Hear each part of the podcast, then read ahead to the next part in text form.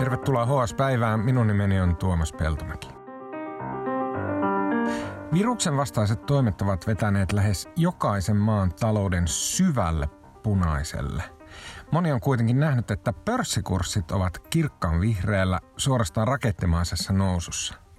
Tuomas Niskakangas on Hesarin talouden ja politiikan toimituksessa seurannut koronaviruspandemiaa alusta alkaen talouden näkökulmasta. Kysyin siis häneltä, miksi? Tänään on maanantai 20. päivä huhtikuuta. Yhä enemmän näyttää siltä, että koronaviruksen huonot vaikutukset, ne on, okay, ne on tosi paljon epidemiologisia, mutta ihan yhtä lailla, jonain päivänä ehkä jopa enemmän, ne voi olla taloudellisia. Ja nämä taloudellinen negatiivinen vaikutus voisi sanoa jopa, että taloudelliset tuhot, niin ne on seurausta tietenkin siitä, että hallitukset on joutunut reagoimaan lähinnä jäädyttämällä ihmisten liikkumista ja tekemistä ää, reagoidakseen tämän viruksen läsnäoloon. Helsingin Sanomien taloustoimittaja talouden ja politiikan toimituksesta Tuomas Niskakangas. Mulla olisi ihan semmoinen peruskysymys. Ja se kysymys on se, että sitten kun tämä on ohi. Sitten sanotaan vaikka kesällä, kun tämä koronakriisi on ohi, niin miksi ihmiset ei vaan palaa töihin, ala käymään kaupoissa, kaupungeilla, niin kuin tavallaan, että sitten vaan palataan normaaliksi? No kyllähän monet toivoo, että se just niin menisikin, että, että kaikki palaisi nopeasti ennalle ja silloin yleensä puhutaan V-muotoisesta elpymisestä, eli siitä, että mikä nyt nopeasti on romahtanut, niin tulee nopeasti ylös, mutta ei se ole ihan niin yksinkertaista ja mä oon vähän pessimistinen sen suhteen. Siinä on monia syitä, yksi on ihan psykologia, eli kyllähän tämmöinen nyt jännittää ja jättää jälkeensä ihmisten kulutustottumuksen ainakin väliaikaisesti, miten uskaltaa käyttää omaa rahaa. Ja sitten toinen on ihan se, että että äh, yritysten toiminta ja muu, muu kuitenkin häiriintyy. Tästä tuotantoketjut häiriintyy, voi olla, että yrityksiä menee konkursseihin ja ei ole, ei ole samalla tavalla niin kuin ihan teknisiä mahdollisuuksia palata normaaliin, joten, joten kyllä siinä on niin monia esteitä siihen, että oltaisiin nopeasti taas ihan täydessä vauhdissa. Okei. Okay. Eli onko tavallaan niin kuin se suurin esto sille, ettei, ettei tavallaan kesäkuun 15. päivä olla sillä, okei, okay, nyt kaikki on sovita, että unohdetaan koko homma. Niinku, tätä ei koskaan tapahtunutkaan tätä. Niin onko se siinä, että, että vaikka ravintolat on mennyt nurin tai onko se, se se suurin ongelma? No se riippuu ihan siitä, että kauan tämä kestää. Et eihän toi kesäkuun 15. päivä onhan se nyt vähän optimistinen, että, että pystyttäisiin elämään ihan normaalia elämää. No, vaikka, vaikka koko ajan. Niin, niin, niin, niin.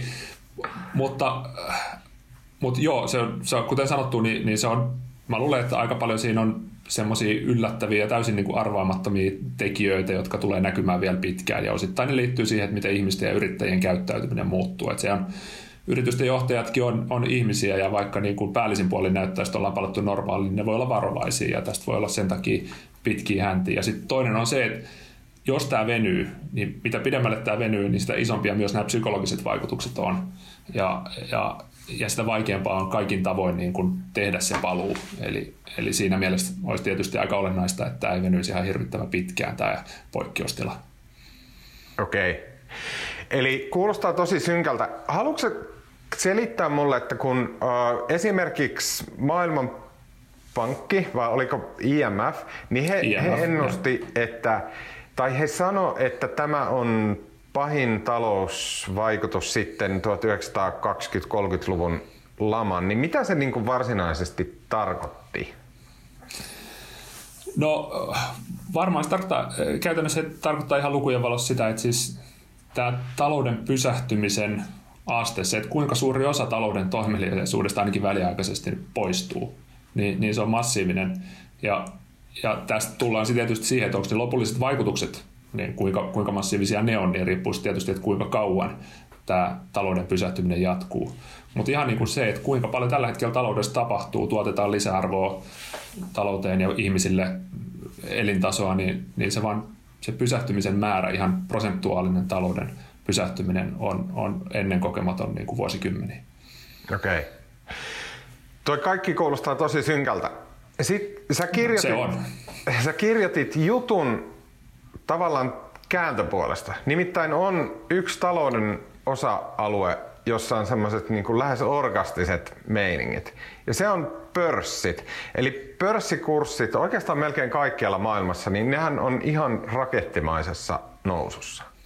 Joo, sitä on jatkunut nyt joku kolme viikkoa, eli, eli se romahdushan oli huomattavan järkkä, jyrkkä, että pitää muistaa, että ei me vieläkään olla niillä tasoilla toki pörssissä, missä oltiin silloin, kun tämä kaikki rytinä alkoi.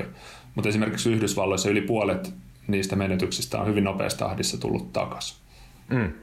Okei, okay. mutta miten, kun tavalliselle ihmiselle tässä ei, niin tämä on, on tosi jotenkin nurinkurista.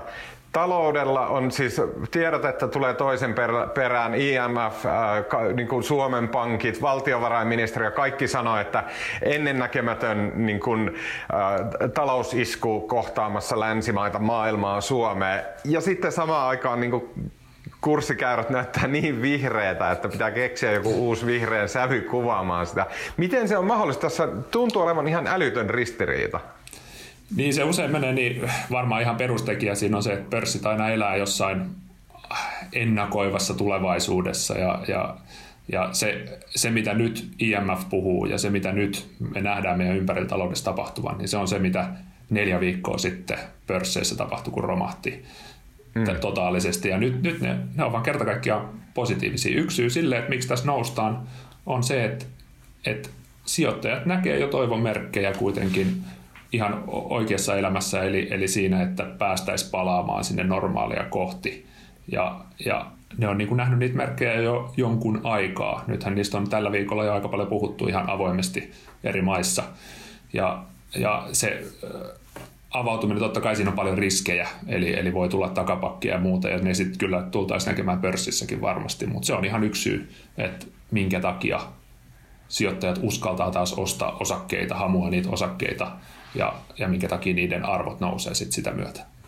Tämä voi olla vähän niin kuin naivi kysymys, mutta monesti kun uutisissa puhutaan vaikka, että okei, että markkinat ennakoi sitä ja markkinat ennakoi tätä ja bla bla bla, ja se on vähän silleen, että no mikä markkinat, ja tuntuu, kaikki tuntuu hyvin sille abstraktilta ja eteeriseltä, että tiedätkö, semmoiset ha- taloushaamut siellä jotain tekee. Mutta onko kyse siitä, että on olemassa niin kuin sijoittajia, joilla on periaatteessa aika hyvää tietoa, hyvä näkemys siitä, että missä mennään. He seuraa kaiken näköistä dataa ja lukuja ja näin. Niin voiko näistä pörssikursseista tavallinen ihminen ajatella, että tässä nyt hyvin informoidut ihmiset, he niin kuin ajattelee, että tämä muuttuu tästä hyväksi?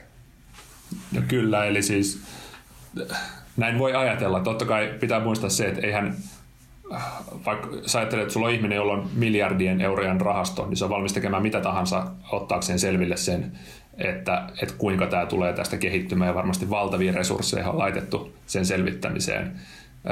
Mutta eihän, eihän tämä nyt ole ihan mm, suursijoittajien ydinosaamisaluetta tietenkään mm. seurata, että miten e-, epidemi, epidemiat kehittyy, joten siinä on epävarmuutta, mutta näin periaatteessa voisi ajatella. Eli voi, voi olla varmoja siitä, että suursijoittajat, jotka kuitenkin sitä markkinan suuntaa pääasiassa määrää, se ei olla me pien, piensijoittajat, jotka pelaa pennosilla, vaan ne suursijoittajat, jotka sijoittaa miljardiomaisuuksiin, niin, niin kyllä se, että jos, jos he on valmiita ottamaan riskiä osakemarkkinoilla, niin kertoo siitä, että heillä on jotain luottamusta mm. siihen. Mutta tässä on paljon muitakin tekijöitä, voidaan puhua niistäkin, mutta, mutta niin kuin toivon merkit on yksi niistä.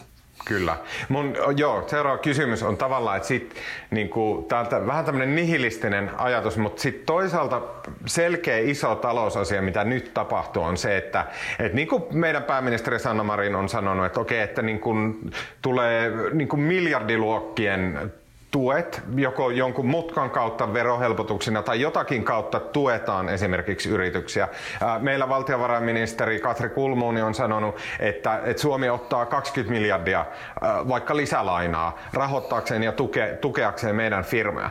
Ja tämä kaikki raha kaikissa maissa, niin sitä, ainakin jonkun verran sitähän kanavoidaan näihin firmoihin, niin onko pörssikursseissa kyse siitä, että sit sijoittajat on silleen, että okei nyt valtiot pumppaa firmoihin rahaa ja tota, me halutaan siitä osuus, niin sen takia mekin ostetaan näistä firmoista osuuksia? No osittain valtioiden tuki on totta kai voi olla merkittävää, mutta se on ennen kaikkea ongelmayhtiöille ja pienille, mutta mitä, mikä tätä koko markkinaa nostaa on tuo keskuspankkien elvytys, mikä on sen elvytyksen okay. toinen puoli. Eli se, että kun keskuspankit on luvannut, että ne tekee mitä tahansa tukeakseen tätä taloutta, Ja käytännössä se, mitä ne tekee, on tällä hetkellä, että ne ostaa joukkovelkakirjoja markkinoilta, ja kun ne, niillä on isot operaatiot, ne tota, sadoilla miljardeilla ostaa joukkovelkakirjoja, niin samalla ne syytää sitä rahaa, mitä ne pystyy luomaan, niin markkinoille, ja markkinoille tavallaan tuodaan sitä käteistä likviditeettistä mm. puhutaan, jolloin kun sitä rahaa on paljon markkinoilla, niin, niin se hakeutuu johonkin ja, ja yritetään silleen pitää talouden pyörät pyörimässä. Eli että pankeilla on varaa ja mahdollisuuksia antaa lainaa ihmisille, jotka sitä tarvii. Toisaalta sijoittajilla on paljon, paljon äh, varaa ostaa myös niitä riskillisiä arvopapereita, kuten osakkeita, mm. ja sitä kautta sitten saadaan pidettyä niiden niin kun, äh, talous... Se on tavallaan kuin käsi, joka kannattelee sitä markkinaa eikä päästä sitä romahtamaan. Mm. Eli kun keskuspankki, se painaa sitä rahaa, et niin kuin, no, no, se on vähän yksinkertaistetusti sanottu, mutta siis kyse on siitä, että ne lisää rahan tarjontaa, ne pitää huolen siitä, että näillä osto-operaatioilla... Eli on rahaa enemmän kuin aiemmin.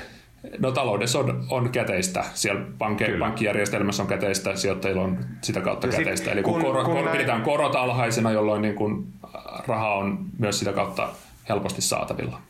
Ja, ja kun näin on, niin sitten äh, niin kun sijoittajat, firmat, pankit, niin he ei niin, kuin niin, niin tiukasti varjele sitä, että mihin tämä raha menee. Että se ei ole, tiedätkö, että kenelläkään ei ole kyse niin kuin vihoviimeisistä penneistä, joka supertarkkaan pistetään vain ja ainoastaan sinne varmimpaan paikkaan, vaan että se raha pysyy vähän niin kuin liikkeessä. Että sitä menee sinne ja tänne.